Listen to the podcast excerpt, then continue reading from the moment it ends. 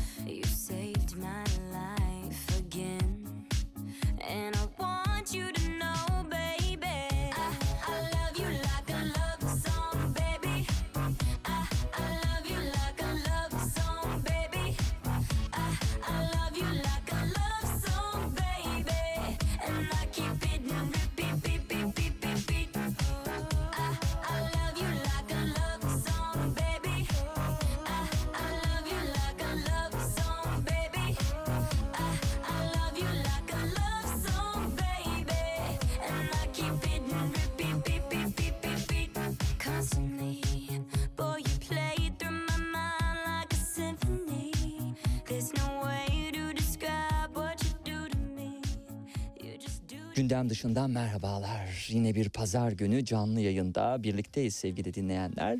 Programın ilk kısmında Hande Ortaç'ın yeni öykü kitabı elimizde olacak ve oradaki öykülere girip çıkacağız.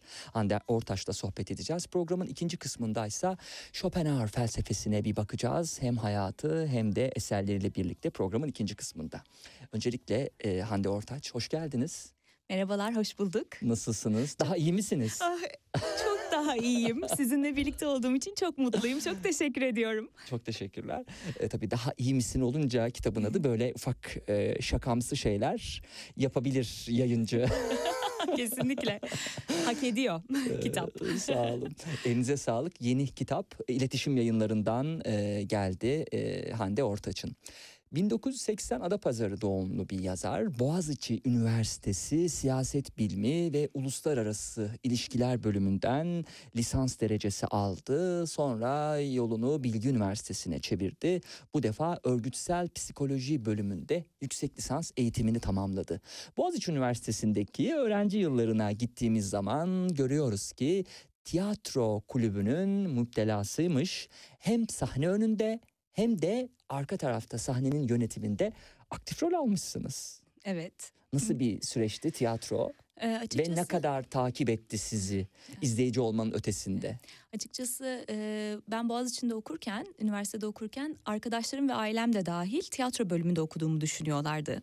Ki tiyatro bölümü yok yanlış bilgilendirme yapmayalım. Hı. Boğaziçi'nin çok güzel demokratik bir ortamı vardır. Ve burada öğrenci kulüpleri özellikle e, çok dikkat çekicidirler ve oradaki sosyal hayatın ve bundan sonraki yani okuldan sonraki sosyal hayatı da çok ciddi belirlerler.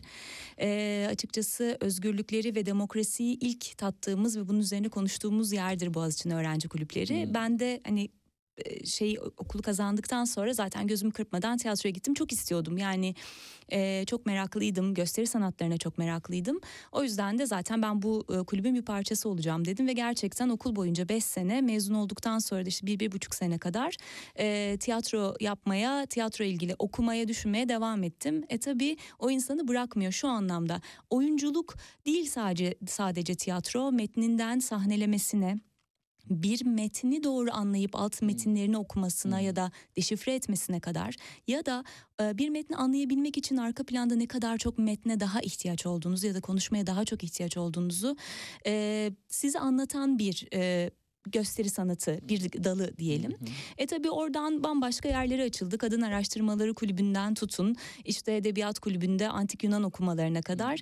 Benim açıkçası entelektüel anlamda e, zihnimi geliştiren ve derinleştiren bir pratik oldu. O yüzden de evet o hiçbir zaman peşimi bırakmıyor. Şimdi de çok iyi bir izleyiciyim. Yani çok seviyorum tiyatro izlemeyi. Ee, peki bir ukde var mı tekrar bir aktif olarak e, yer alabilsem bir oy. Bu arada e, e, oyunlarınızdan bir kısmı sahnelendi değil mi? Doğru hatırlıyorum. Evet bir, bir oyun sahnelendi. Onun dışında ya şöyle oyuncu olarak asla değil yani hiç kesinlikle ama her zaman bir e, metin yazarı olarak e, açıkçası hep görmek çok heyecanlı. Yani yazdığım bir metnin üç boyutlu olarak sahnelenmesi başka zihinlerde şekillendirilip seyirciye sunulması ve seyircinin onu al- alımlaması açıkçası bunu her zaman deneyimlemek büyük bir şey. Büyük bir mutluluk olurdu benim için. E, o yüzden her zaman e, bu e, benim e, içimde olan hani bir hani uktesi oysa o ama peşini bırakmayacağım bir konu da aynı Ee, zamanda. Sesinizin bu kadar e, hakimiyetinin yüksek olması da tiyatro e, da aktif olarak yer almanızdan mı kaynaklanıyor yoksa hep bu kadar Türkçeyi düzgün kullanan bir insan mıydınız? Ne kadar kibarsınız çok teşekkür ediyorum öncelikle. Ya şey tabii ki tiyatronun mutlaka bir etkisi vardır. Ee, oradaki çalışmalarımızın ve şeyin ama e, bir teşekkür ediyorum. Yani e, mutlaka her şeyin bir etkisi var hayatta. Beni dağıttınız şu anda.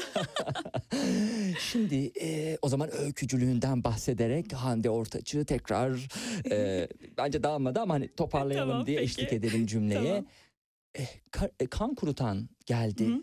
e, öykü. E, ne zaman geldi kan kurutan? 2008. 2008'de alt kitap Ha, evet. evet. etiketiyle geldi değil mi? Şöyle e, hemen şey söyleyeyim 2008'de Kan Kurtan öyküsüyle alt kitap e, öykü, Öykü ödülü ödülü, evet. kazandım. Hı hı, Evet. hı hı. E, alt kitap internet üzerinden yayıncılık yapan Türkiye'nin ilk elektronik kitap yayın evi. E, gururla hani söylüyorum 2000 yılında kuruldu. E, 2010 yılından itibaren de ben de editör ve e, yazar kadrosunun içerisinde düzenli olarak yer aldım. 2008 yılında da açılmış olan üçüncü yarışmasıydı. Üçüncü senesiydi. Orada da öyküm birinci oldu. E, o yüzden benim için büyük bir mutluluk. Evet oradaki basın bülteni bir göz attığımızda eee, bizi Türkçe edebiyatın pek az girdiği delhizlere çağırıyor. Şifa bezirganı dükkanının bulunduğu delhizlere. Zamanın yarıldığı, yarıklardan başka zamanların çıktığı, olayların birbirini bizim aklımıza göre değil, keyiflerine göre takip ettikleri. Gündeliğin, sıradanın çok boyutluluğunu gösteriyor bize öyküleriyle tuttuğu aynada Hande Ortaç denmiş ve ürperiyoruz. Aynanın arkasını hayal etmeye başlıyoruz diye e, iddialı bir girişle. Bu arada e, kan kurutan da e, hala raflarda mı yoksa iletişimden e, yeni baskısı çıkacak mı? Onunla ilgili nasıl bir planınız var? Çok güzel bir soru. Evet. Teşekkür ediyorum. Ee, umarım yakın bir zamanda e, olacak 2020-22 için Hmm, konuştuğumuz bir şey. var. Ama şu an için net bir tarih söyleyemeyeceğim. Ee, Kan Kurutan Öykü Ödülünü kazandıktan sonra 2010 e, o 2011 yılıydı. 2011 yılında Aiz yayınlarından e, bir öykü kitabı olarak yayınlandı. E, içinde Kan Kurutan'la birlikte 9 tane daha öykü vardı. Toplam 10 öykülük Hı hı. bir seçkiydi. E, Aizi yayınları ne yazık ki artık e, yayın hayatını sürdürmüyor bugün. E, çünkü ekonomik kriz Hı sebebiyle hı, birkaç sene hı. önce kapanmak zorunda kaldı. E, ikinci kitabım da yine Aizi yayınlarından yayımlanmıştı 3-2-1 kayıt. Evet, üç, iki, O bir, yüzden Hı hı. oradaki e, hem e, emekçilerini, Hmm. editörleri sevgiyle e, analım. Buradan hepsine selam gönderelim isterim. Selam olsun. Eh, Şimdi ödül demişken e, kan kurutan e, öyküsüne aldığı ödül dışında bir de daha iyi misin adlı e, öykü kitabında yer alan Pembe ve Eflatun adlı öyküsü de e, Hande Ortaç'ın 2020 Kadın Kadına Öykü Yarışması'nda birincilikle ödüllendirilmiş Kaos GL ya da GL. Evet Kaos GL diyebilirim. Evet. e, bunu da söylemiş olalım. Yeri Evet. gelmişken tebrik ediyoruz ödüllerden dolayı. Teşekkür yeni ederim. öykülerinizin ve yeni kitaplarınızın daha nice ödüller getirmesi temennisiyle. Teşekkür Evet, ederim. e, şimdi 2011 yılında kan kurutan, e, 2015 yılında 321 kayıt yayınlandı demiştik. 90'lar kitabı Çocuk mu Genç mi e, yayınlandı 2012 yılında. E, ve o yaz e, 2013 e, yılında yayınlanan kitaplardı. Bu kitaplarda yazarın metinleri yer alıyordu. E, öykü, deneme ve eleştiri yazıları Alt Zayn. Doğru mu telaffuz ettim? Zine değil değil mi? Zayn olarak. Biz alt zin diyoruz. peki. Ondan sonra farklı okumaları tabii. Şey. Evet. Amargi, Dünden Bugünden Edebiyat, Feminerva, İhan Edebiyat, Kitaplık, Milliyet Sanat, Roman Kahramanları ve trendeki yabancı gibi dergilerde ve gazetelerde yayınlanmış çok sayıda seçkin metni var. Elektronik kitap yayın evi altkitap.net biraz önce konuştuğumuz gibi ve elektronik edebiyat dergisi altzin.net'in de hem yazarlarından hem editörlerinden. Peki orada nasıl gidiyor çalışmalar? Orada bir yoğunluk var mı? Çünkü çok sayıda e, metin ve öykü incelediğinizi görüyorum orada da. E, şey de enteresan değil mi? E, okurun e, ilgisi fazla ama adetsel olarak yani niceliksel bir ilgiye baktığımız zaman nasıl e, yüzlerce metin gönderildiğini dikkate aldığımız zaman yazardan okurdan çok yazar var diyebilir miyiz? Nasıl de, diyebiliriz? Açıkçası çok güzel söylediniz. Ee, evet Türkiye'de böyle bir şey var gerçekten. Hep de konuşulan bir şey olduğu için yani tekrar zikretmekte bir hı. sakınca görmüyorum. Ee, okuyanlar ağırlıklı olarak yazan insanlar oluyorlar. Hatta birçok yazan insan okumadan da Hmm. e, yazma gayretinde oluyor. Hmm. E, Alt Kitap Demin adını geçirdiğimiz öykü ödülü her sene veriliyor e, Alt Kitap ekibi tarafından ve yaklaşık yani 450-500'e yakın öykü başvurusu alıyoruz Hmm. ve onun içinden bir editör e, daha doğrusu bir yayın m, e, Kurulu mu? yayın kurulundan oluşan bir jüri üye, e, jüri grubumuz var Hmm. ve bu grupta değerlendiriliyor bu öyküler. Hepsi okunuyor ve üzerine tartışılarak Hmm. bir kısa liste oluşturuyoruz. Bir Tartışmaya değer olanlar ama tartışılıyordur. Ee, yani tabii hepsi de tartışmaya değer midir bilmiyorum. Hepsini tek tek zaten mümkün değil Hı e, konuşmak. Biz bir eleme mekanizması var. Eledikten sonra herkes aşağı yukarı işte 20-25 öykülük bir e, şey üzerinden bir değerlendirme yapıyoruz ve bir sıralama yapıyoruz en çok puanı almış olan öykülerden ve bu öykülerin üzerine konuşuyoruz. Yani en çok puanı almış olan öykü dahi e, o sene e, öykü ödülünü taşımaya değer mi değmez mi buna da, daha dair konuşuluyor. Çünkü beğeni dışında e, birinin beğenisi dışında bunu nasıl neden beğendiğini anlatmak da çok önemli bizim için. Yani aslında orada editörlük devreye giriyor. Ne metnin nesi olmuş nesi olmamış bunu konuşmak çok e, kritik. O yüzden de bu 500 öyküyü okuduktan sonra ve zihinlerde kalanlar üzerinden metinlerin işte birçok farklı bakış açılarıyla e, ister işte karakter yapısı, dili, e, olayı e, koyuşu ortaya, anlattığı şey, dramatürjisi bunların hepsi öğesi. Bu öykülerin e, bir- eğer bir öykü birinci olacaksa bu öğelerin hepsinde güçlü olmalı.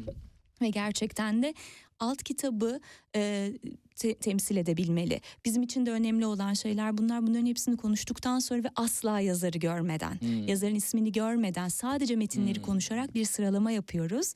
Ve ondan sonra da e, birden açılıyor isimler ve kimlerin çıktığını, kimlerin birinci olduğunu orada görüyoruz. Çok fazla metin var.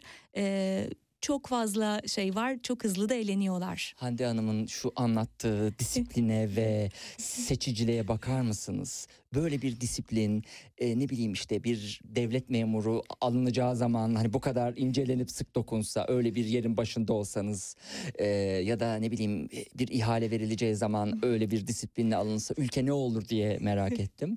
E, siz de düşünün ederim. sevgili dinleyenler yani bu kadar disiplinli ve ince çalışmadan dolayı kutluyoruz sizi. Şimdi daha iyi misine baktığımız zaman e, bir kitap tanıtımına bakalım. Sonra öykülerle ilgili aldığım notlara geçelim. Öykülerinin kahramanları hayata karşı hayatı savunuyorlar. Düşseler de kalkıyor, umut etmekten, direnmekten, nefes aldıkları sürece iyi olana inanmaktan bir an bile vazgeçmiyorlar. Kendileri vazgeçmedikleri gibi çevrelerindeki her canlıyı da buna inandırıyorlar.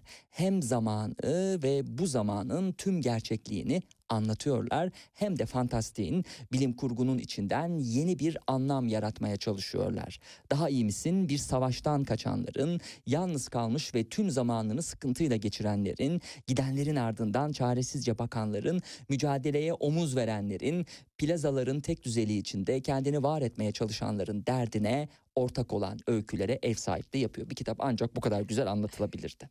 Editörüm Emre'nin ellerine sağlık o zaman öyle Ee, diyelim. Emre Bayın'a da selam olsun. Şimdi ilk e, öyküye baktığımız zaman Sızı e, öyküsü ufak çaplı bir deprem yaşandığını görüyoruz. 3.9'a kadar evde bir şey oynamıyor. Evim sağır olduğu kadar da saf. Sadece şu bardaktaki su her şeyi duyuyor. O uyanık. Suyun yüzeyinde beliren halkaların arasındaki mesafeye göre de şiddeti 3.5 ile 4 arasında yerleştirebiliyorum. Perdeler ve avizenin kristalleri 4 şiddetinde bir depremle kıpırdar. 4.2'de şu köşede duran Difen e, Bahya'nın yaprakları titrer. 4.5'da avizenin kristalleri birbirine vurur.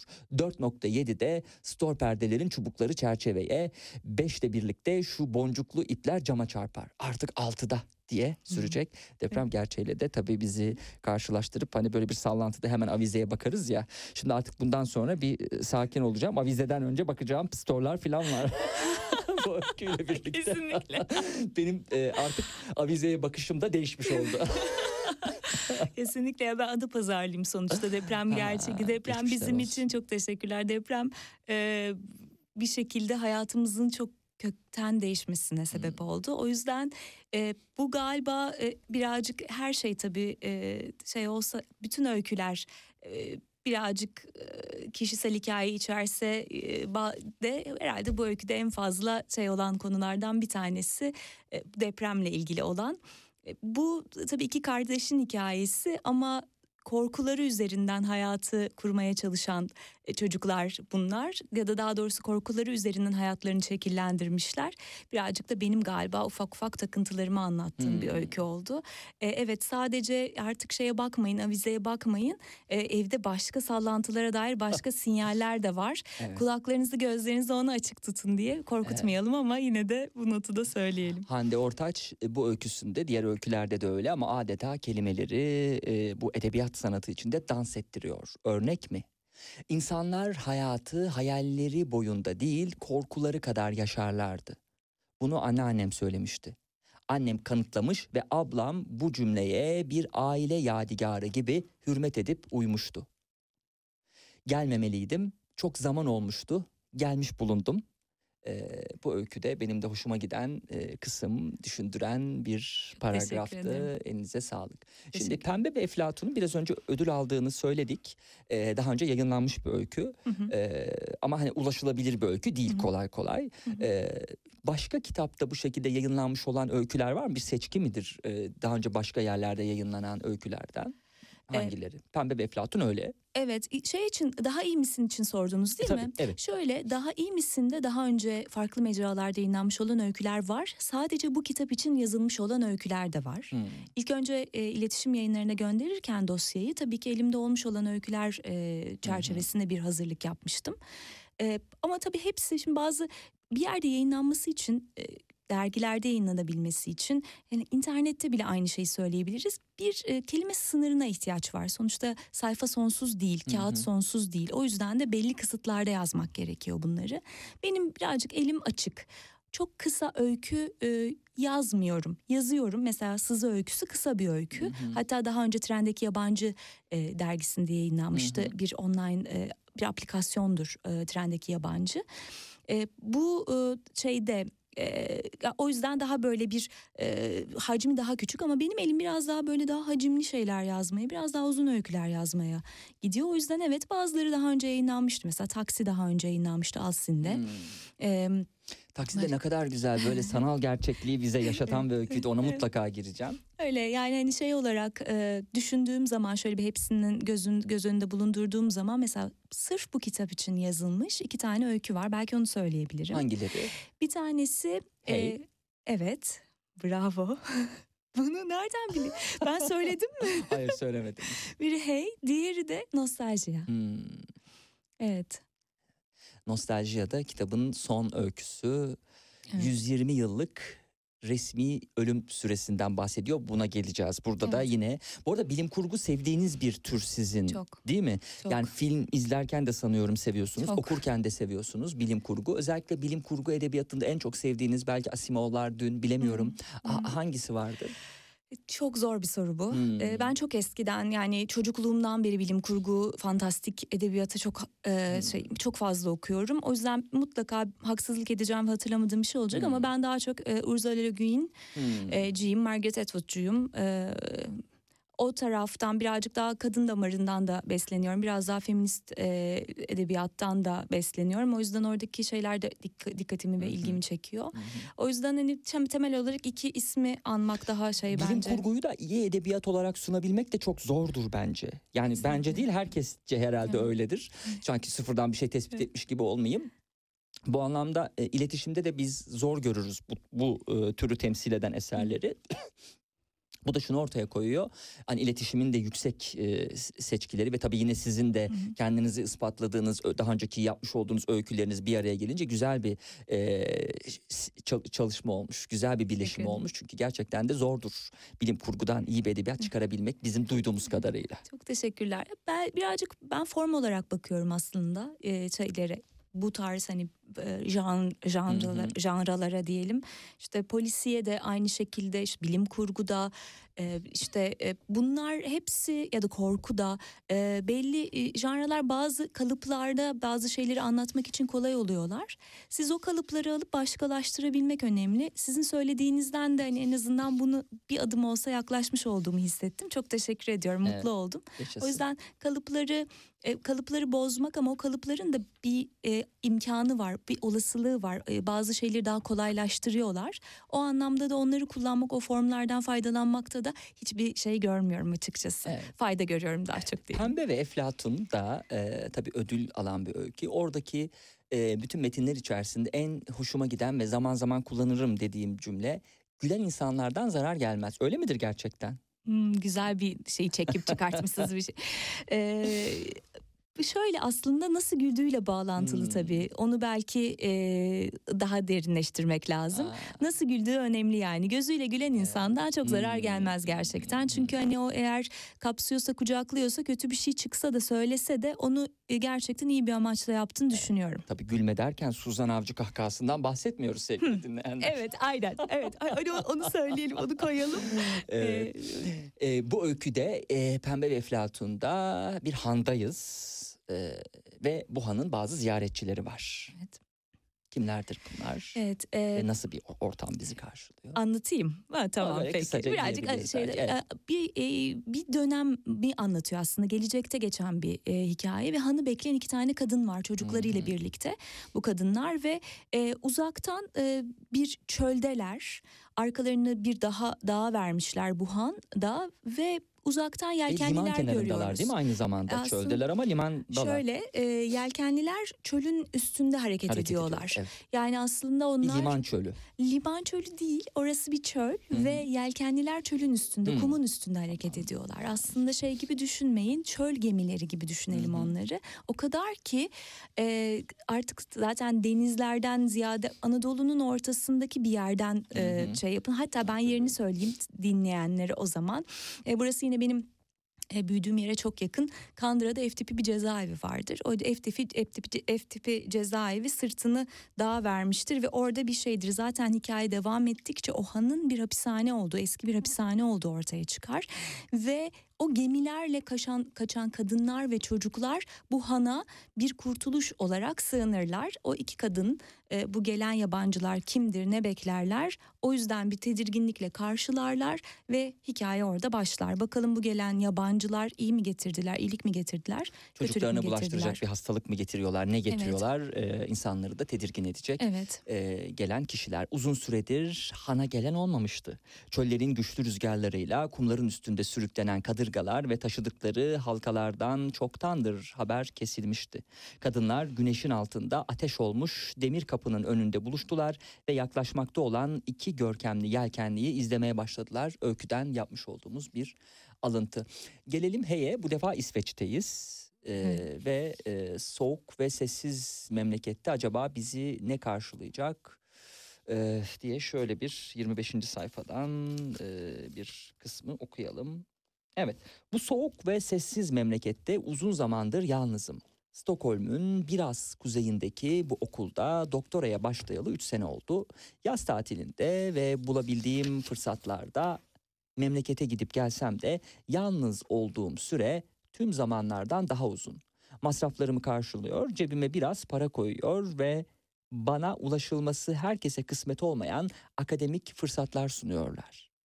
Bilim insanı olma yolunda karşıma çıkan en önemli şans tabii ki bu şansı tepmedim. Sonra bu şans dediğim şey bir kabusa dönüştü. Vizeyi halledip bavulumu hazırladığım gibi soluğumu burada almıştım. Bilmiyordum. Nereden bileyim? Geride bıraktıklarımın özlemiyle kavruluyorum. İşin kötü tarafı yanlarında olunca da bu özlem geçmiyor. Bensiz sıkılaşan bağların ilmeklerinden içeri sızmam mümkün olmuyor. İçimde attıkları boşluğu bir türlü dolduramıyorum diyecektir. E, Tolgasından da ayrılan e, karakter, e, ana karakter öyküde. Evet. Ne dersiniz bu öyküye ilişkin Bu olarak? da? öyküyle ilgili e, bir öğrencinin yani bir kadının e, üniversite bitirdikten sonra yabancı bir yerde şeye gitmesi aslında yüksek lisansa gitmesi ve bilim insanı olma yolunda önemli bir adım atması. Bu öykü çok fazla konuştuğum ve düşündüğüm bir öykü. E, Çünkü insan bu öykü aslında gitme hikayesini anlatmıyor. Bir büyüme hikayesi olarak düşündüm ben bu öyküyü. Yazarken de öyle düşündüm. İçimizdeki boşluklardan bahsediyor öykü o boşlukların nasıl dolduğu ile ilgili. Yani bir yerdesinizdir işte üniversiteyi kazandıktan sonra ben de şehrimi yaşadığım şehri terk ettim ve başka bir kentte yeni bir hayat kurdum. O da aynı şey. Oradaki arkadaşlarım da yaşamaya devam ettiler ve biz onlarla karşılaştığımızda aslında e, biz konuştuğumuz şey geçmişte kurduğumuz o ilişkiler, dostluklar ve o sıcaklık onu devam ettirmeye çalışıyoruz. Ama hepimizin bambaşka hayatları var. İçimizde bir takım boşluklar oluşuyor büyüdükçe. O boşlukları bazıları oturuyorlar ve melankolik bir şekilde düşünüyorlar. Bazen de o boşluklar farklı dertlerle doluyor. Acaba bu öyküde araştırdığım şey dert dışında başka neyle doldurabiliriz onu? Sonuçta gitmek hayatın bir gerçeği. Çocukluktan gidiyoruz, büyüyoruz. Çocukluktan kalan bir boşluk oluşuyor. Oradaki sevgi, sıcaklık ya da başka yaşadığımız neyse oranın boşluğunu farklı şekilde doldurmaya çalışıyoruz. Bu öykü daha çok boşluklarla ilgili benim kafamda. Bambaşka yerlere varıyor hani gittiği noktada. Ama genel olarak hani Buradaki kadının da yaptığı şey kendi merakının peşine düşmek. Bıraktığı şeylerin tekrar yeşertmeye çalışmaktan ziyade olduğu yerde yeni bir şey yeşertmeye çalışmak. Dostluklarını bıraktığı yerden o tarafa çekebilmek, Hmm. olduğu yere çekebilmek ve onu kendiyle birlikte büyütmeye çalışmak belki. Onu yazmaya çalıştım bu öyküde. Elinize Evet. sağlık. Hem e, ya benim gibi yıllar önce Stockholm'den e, gidip Aa. gelip böyle aklı orada kalan ama bir taraftan da oradayken de aklı burada kalan e, insanları da e, yorum anlayabileceği bir e, öykü, Hey öyküsü. Evet. E, Daha iyi misin e, kitabında Hande Ortaç'ın okuyucusuyla buluşturduğu. Şimdi ufak bir dinlenme arası vermiş olalım size de. Şöyle bugün gelen Tamam. kitaplara bir göz atayım. E, Mümin Sekman'ın Ramenciler adlı kitabı yeni çıktı. Akacak azim damarda durmaz e, alt başlığıyla Mümin Sekman Ramenciler'de e, yine e, mesela başarıyı içeriden mi algılıyorsunuz yoksa dışarıdan mı diye yazıp e, sonra e, metinleri koymuş. Tabii yeni gelen kitabı da yorumlamaya çalışınca okumadan etmeden bu kadar çıkıyor sevgili dinleyenler zorlamayla üzgünüm. Ama daha detaylı okuduğum zaman daha fazla bilgi verebileceğim size. Sinan Akgüz geçtiğimiz e, 2020 yılında sanıyorum 2020'nin başında programımıza konuk olmuştu, stüdyo konu olmuştu. Bu defa yeni romanı Elveda Aşk bize gönderildi. Ee, Elveda Aşk romanında da Sinan Akgüz e, daha Balkan Harbi'nin yaralarını saramadan yeni bir savaşın ortasında kalan Osmanlı'da halkı yine fedakarlıklar beklemekteydi. İstanbul Sultanisi talebelerinden Yusuf, Süreyya ve Feyzi ilk aşklarını henüz yaşarken vuslatın sancısı gelip yerleşti yüreklerine. Onlar için artık Vuslat demek savaşın bitmesi ve vatanın kurtulması demekti diye sürecek. E tabi burada benim e, Osmanlı'da halkı yine fedakarlıklar beklemekteydi sözü. E, mevcut e, şeyle de konjonktürle de herhalde birbirini çok tamamlıyor. Ece Temel Kur'an e, kalpsiz bir dünyaya inat hep beraber e, kitabını yayınladı. Dün için pişmanlık duymak ya da gelecekteki daha iyi günleri beklemek yerine hemen şimdi için düşünen ve umut eden yeni bir politik duygu anlatısı olarak e, kitabını e, ulaştırmış oldu. Bir de e, bir mektupla birlikte diyor ki bu kısa mektubu Zagreb'den yazıyorum. 90'ların Ankara'sına benzeyen bu şehir bana biraz da özlediğimiz o eski Türkiye'yi hatırlatıyor. Burada son 5 yıldır bir hayat kurdum. Son iki kitabımı da İngilizce yazdım diye mektubunda e, sürdürecek. E, Ece Temel Kur'an kitabını okuduktan sonra ve mektubunun tamamına vakıf olduktan sonra daha detaylı bununla ilgili konuşabiliriz. Hakan Güner'in Turan Caddesi numara 25 kitabı ulaştı. Bu da imzalı teşekkür ediyorum. E, bütün derinlikler, sığ sözcüklerin hepsi iğreti değişen bir şey yok hiç. Ölüm hariç aynı gökyüzü aynı keder diyor e, kitabın arkasında e, ki yazıda yine bu kitabı da okuduğumuz zaman e, detaylı bilgi verebiliriz. Şimdi gelelim tekrar e, soluklandırdıktan sonra Hande Ortaç'ın öykülerine zirve öyküsü, e, hayal gücü geniş olan sevgi ve Serkan'ın e, öyküsünü bize anlatıyor. E, öyküye başlarken bir an e, bunları doğa anaya mı bırakıyorlar dedirten çünkü adı da zirve öykünün e, işte bir helikopterin zirvesine falan çıktıklarını bize e, Hande Ortaç anlatıyor ama sonrasında ilerleyen sayfalarda baktığımız zaman e, sürprizler bizim karşımızda e, bu öyküye ilişkin olarak öykünde tadını kaçırmamak için söylemeyeceğim ne olduğunu söyleyemiyoruz, değil mi? sürpriziyle, evet. Ee, Evet. Bu öyküde ikiz kardeşler var ve tam da Hı hı. böyle 90'ların başında e, çocukluklarını yaşıyorlar aslında. Evet. Biri erkek biri kız ve e, onların gözünden onların yaşadıkları hayat gözünden evde de bir takım olaylar oluyor. Onların gözünden izliyoruz bunu. Ama onların gözü nasıl bir göz? Çok inanılmaz oyuncu bir göz. Hı hı. İkisi kendi uydurdukları dünyaya birden giriyorlar. Bir pat diyorlar, çıkıyorlar, gerçekliğe dönüyorlar. Evin gerçekliğine, evde yemek yapılıyor. Anne Hmm. konuşuyor, babaanne, annenin bir derdi var. Arka planda onları dinliyoruz. Ondan sonra bir tık diyor, hadi oynayalım diyor öbürü. Ve birdenbire kendi dünyalarına dönüyorlar. Burada hep benim kardeş, kardeşimle aramızda bir yaş var, benden küçük erkek. Ee, biz ikiz gibi büyüdük onunla ve bu öyle oyunlar oynardık. Onun o oyunu e, ikimizin oynadığı bir oyun Hmm, aslında hmm. ve tamamen gerçektir yani. İşte Hmm. ranzamız vardı ve onu çeşitli şekillerde hırpalardık oynarken. E, birazcık o dönemin nostaljisi var içinde. Tabii benim için duygu yüklü bir öykü ama olay akışı ile ilgili hiç yani onunla bir alakası yok. Hı hı. Fakat oradaki hani o duygu gerçekten o kardeşliğe ait olan o sıcak oyunculuk, çocukların oyunculuğu, birbirlerine olan o e, şeyleri birbirleri de ona nasıl derler e, işte şakalaşmaları Hmm. onları birazcık anlatmak istedim. Bayağı da ciddiye alıyorlar işini. E, tabii çok işlerini. Kolay değil Oyun dağın oyna- zirvesine ya tırmanmak. oyun oynamak çok ciddi bir iş Hmm. sonuçta ve onlar da bu işi ciddiyetle yapıyorlar. Ee, onu o yüzden böyle sıcak bir öykü benim için her zaman ama sonra işte bu ön planda çocuklar bu oyunları oynarlarken ve aslında kendi dünyalarını olurken hep onların kulak, kulak arkasında o ebeveynlerin dünyasında yaşanan bir takım şeyler yavaş yavaş e, okura sunuluyor. O öyle bir paralellik kurmaya çalıştım.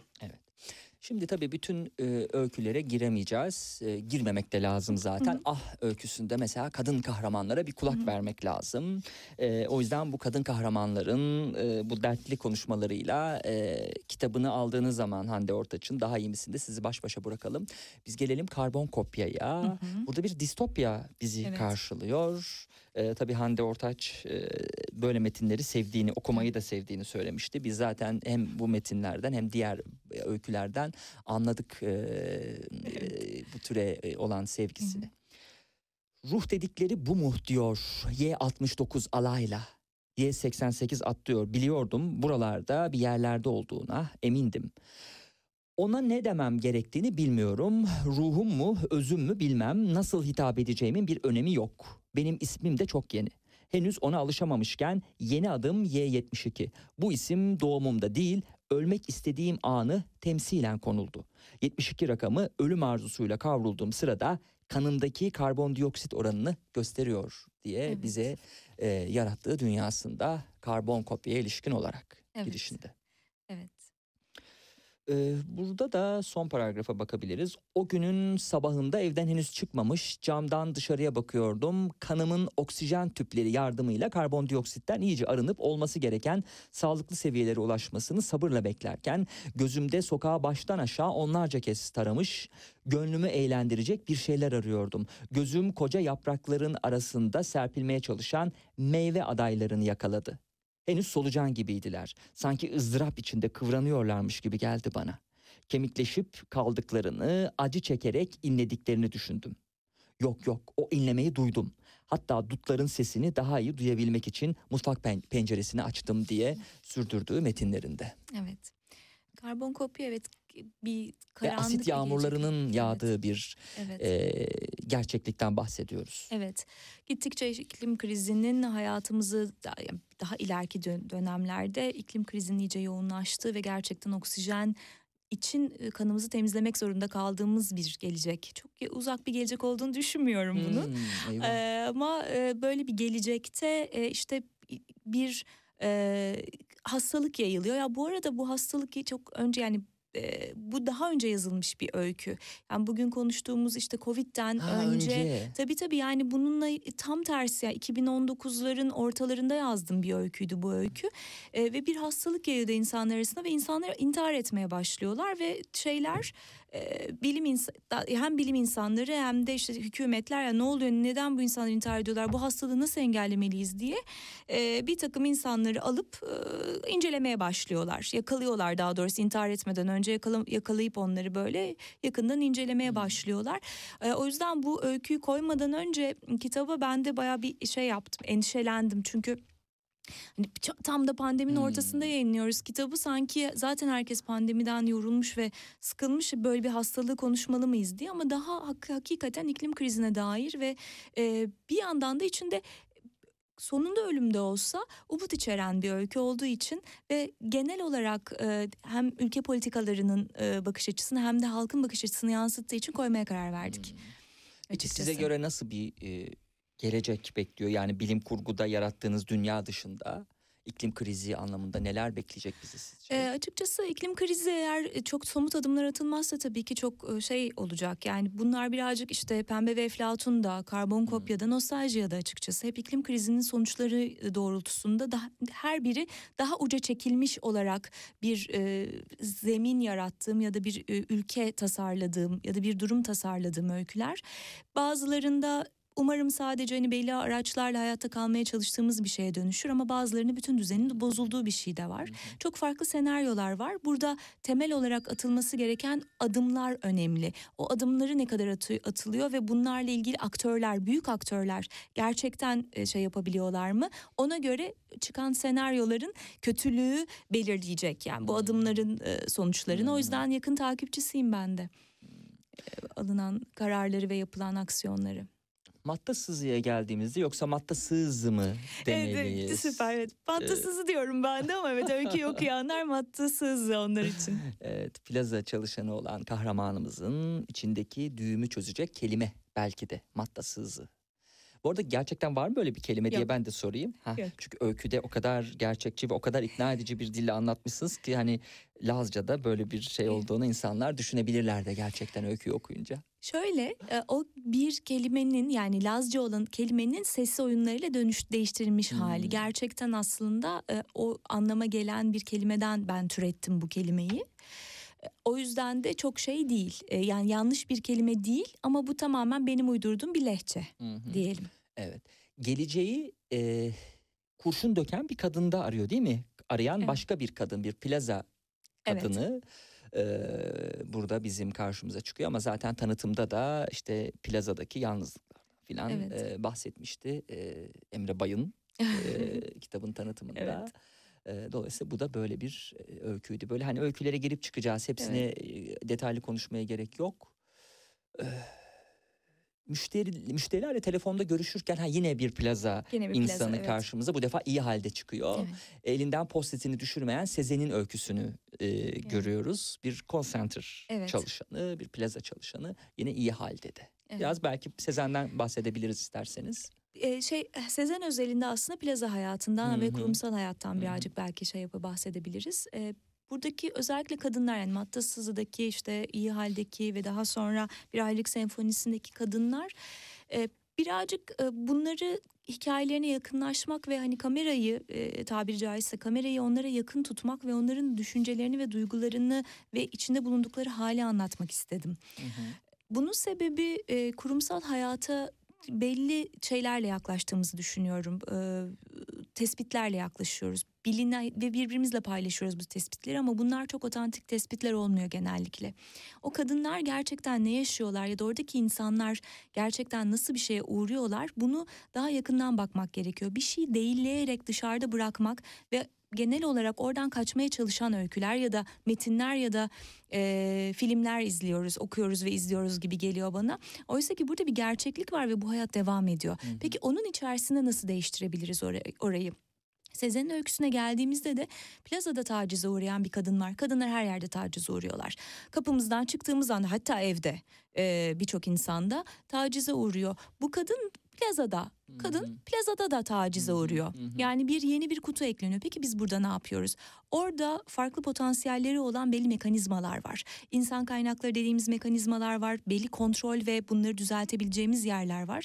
Birazcık daha işe problemi nasıl ortaya koyarız, soruları nasıl ortaya atarız ve buradaki mekanizmaları nasıl harekete geçiririz diye bakmak gerekiyor e, diye düşünüyorum ben açıkçası. O sebeple de Sezen var bu kitapta ve o, se- o sebeple Sezen'in hikayesi var. Tacize uğrayan bir kadın kendi içinde yaşadıklarını başkalarıyla paylaşmadan bir performans anksiyetesi sebebiyle başkalarıyla paylaşmıyor ama en sonunda o kapı vuruluyor, kadın çıkartılıyor ve aslında bir nebze de olsa rahatlatılıyor. Mekanizmalar harekete geçiriliyor. O yüzden o kapıları kırmalı, o kadınları duymalı ya da o insanları duymalı. Herkes için daha kapsayıcı bir yerden bakarak söylüyorum. O insanları duymalı ve içinde bulunduğumuz durumları iyileştirmeliyiz. Kaçmaya ve kurtulmaya çalışmaktan önce.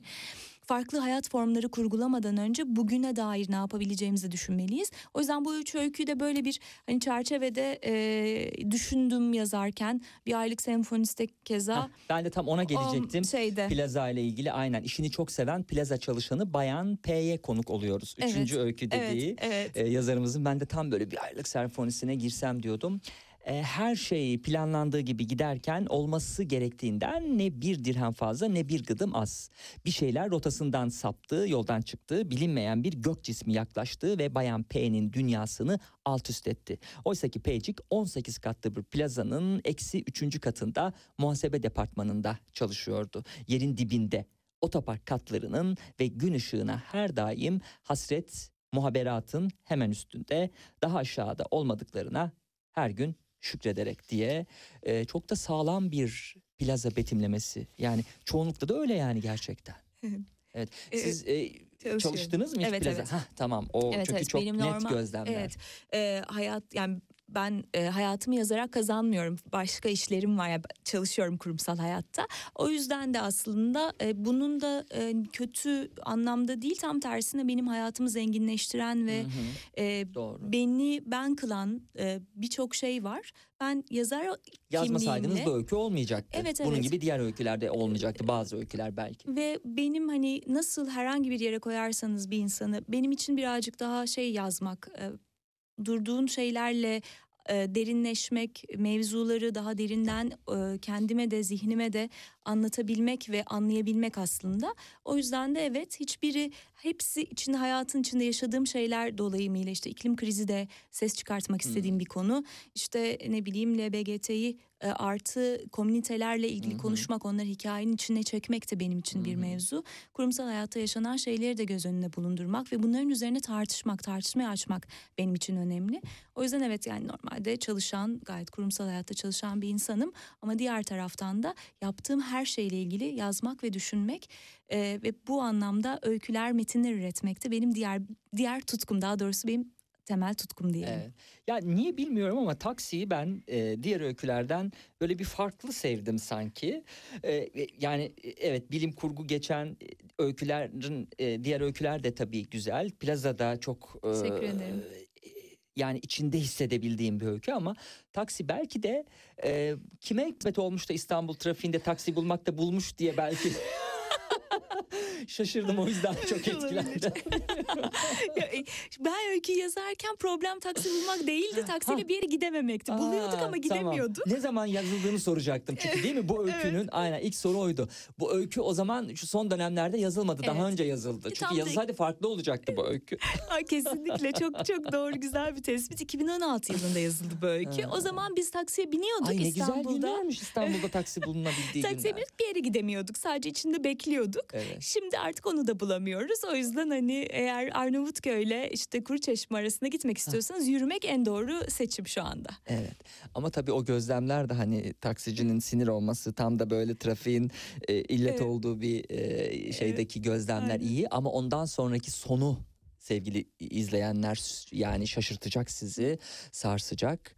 E, bu arada e, sanal gerçekliğe ve işte daha doğrusu öykülerde bilim kurgu temasına Nasıl bu kadar vakıfsınız? Yani özel bir çabanız, özel bir araştırmanız, bilime, teknolojiye özel bir merakınız var mı? Çünkü hani bu öykü sanal gerçeklikle çok ilgili Evet. diyelim. O kadar bırakalım yani. Hani çok tadını kaçırmayayım öykünün. Açıkçası özel olarak çok teknolojik bir insan olduğumu söyleyemem ama hem işim hem hayatımız gereği teknolojiyi kullanmak ve içinde olmak zorundayız. İster istemez bunlarla ilgili o, o meraklı yazan tarafım açıkçası Hmm. çok fazla düşünüyor ve okuyor.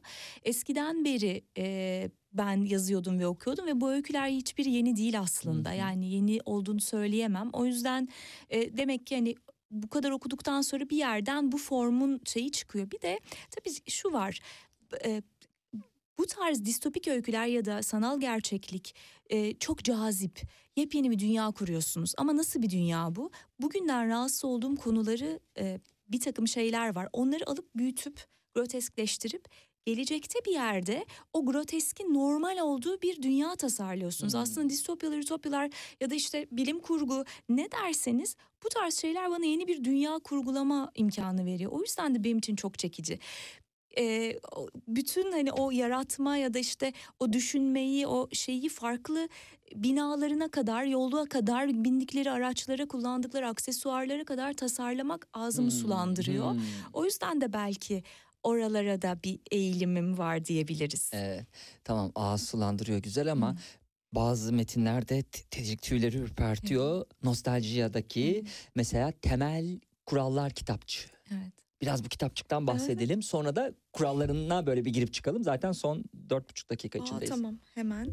Ee, tabii nostaljiye şöyle e, bir tabii sürprizi var öykünün hani onu bozacağız artık. Yani çünkü başından söylemekte şey var. Hani bir e, insanlar dünya iklim krizi yine sebebiyle artık yaşanmaz hale geldiği için nasıl gidiyoruz Mars'a? Şu anda işte Mars'ta şey kuralım uzaya çık Ay'a gidiyoruz orada koloniler kurmayı falan hedefliyoruz. İklim öyle bir noktaya getiriyor ki daha bunların hiçbirini yapamadan hadi hop diyor dünya artık bitti kara yok.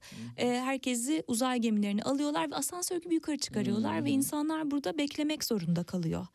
Ta ki dünya iyileşsin biz geri dönelim.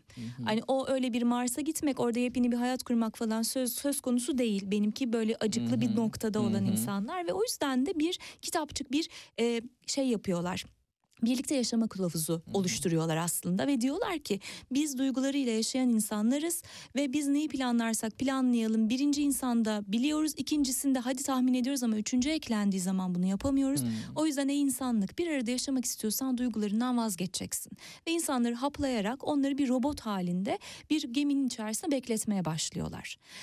Ee, bu e, ve bir noktada e, benim diğer şeye e, düşüncem biz bir şey ha- daha iyi bir hayat olacak diye nesiller boyu beklemek ne kadar doğru? Bizim yaşadığımız gün insan için kıymetli çünkü her insan çok kıymetli da her canlı çok kıymetli. Hayvanda, bitkide, canlı olan her şeyde. O yüzden de bugün sen eğer burada yaşıyorsan duygularından arınmış bir şeyi hayal ederek yaşamaktan ziyade gününü insan olarak geçirmek çok kıymetli. Ve o yüzden de o kitapçık evet bir arada yaşamayı öğütlüyor ve onun için bir takım yollar e, sunuyor insanlara ama aslında insanlık e, insan olmak mı oluyor o onu konuşmak ve onu düşünmek gerek. O yüzden de başka izimleri konuşurken yine hani insan olmak ve bundan ne kadar uzaklaşıyoruz. Toplum olmak ve topluluğun insanlığı nasıl tanımladığı yine bunlar benim kafamdaki sorular ve onların üzerinden çıkmış olan bir şey nostaljiya. O yüzden de hani duygunun insanın çok temel bir özelliği olduğunu düşünüyorum. Ee, birazcık onu e, tasarladığım ya da işte onunla ilgili fikir yürüttüğüm sorular ortaya attığım bir metin diyelim. Evet, e, güzel bir e, öyküyle, çarpıcı bir öyküyle e, daha iyi misini e, bitiriyor e, Hande Ortaç. E, e, okuyucusuna çok e, iyi metinler vaat ederek bu vaadini de yerine getirmiş e, Çok bir yazarın e, rahatlığıyla e, kitabı bu öyküyle kapattırıyor. E, şimdi biz sizin e, öykülerinizle büyük e, keyif aldık. Biz de size bir kitap hediye etmek istiyoruz. E, Turgut Özgüney'in Platinius kitabı, Yeni Platonculuk e, Harika. e, okuluna ilişkin büyük düşünürlerden yaşam bilgeliği diyor. Beyaz Baykuş'tan bize gelen bu kitabı size Çok e, hediye teşekkür etmiş ederim. olalım. Çok Biz teşekkür teşekkürler ederim. kabul Müthiş. ettiğiniz için hem e, programımıza gelmeyi hem de bu güzel sohbetinizden bizi e, mahrum etmediğiniz için sağ olun. Ben çok teşekkür ediyorum. Çok büyük keyifti. Ben çok teşekkür ediyorum tekrar. Sağ olun. Çok sağ olun. Ee, sevgili dinleyenler eh, bir buçuk dakikalık bir süre içinde Selin Yazıcı'ya bağlanacağız ve 17 haberlerini alacağız Selin Yazıcı'dan. Sonra programın ikinci kısmında bu defa Schopenhauer konuşacağız konuğumla.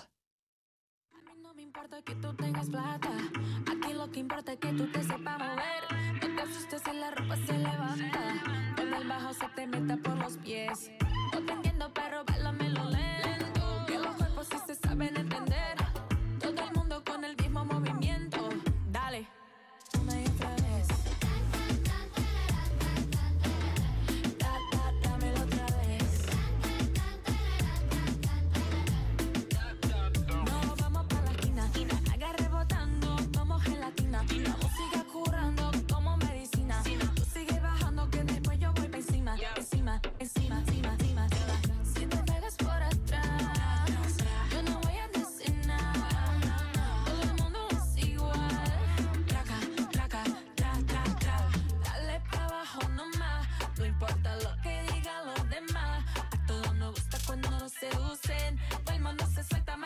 No luces. Apágamela, ajá, ajá, apágamela, ajá, ajá, apágamela, ajá, ajá.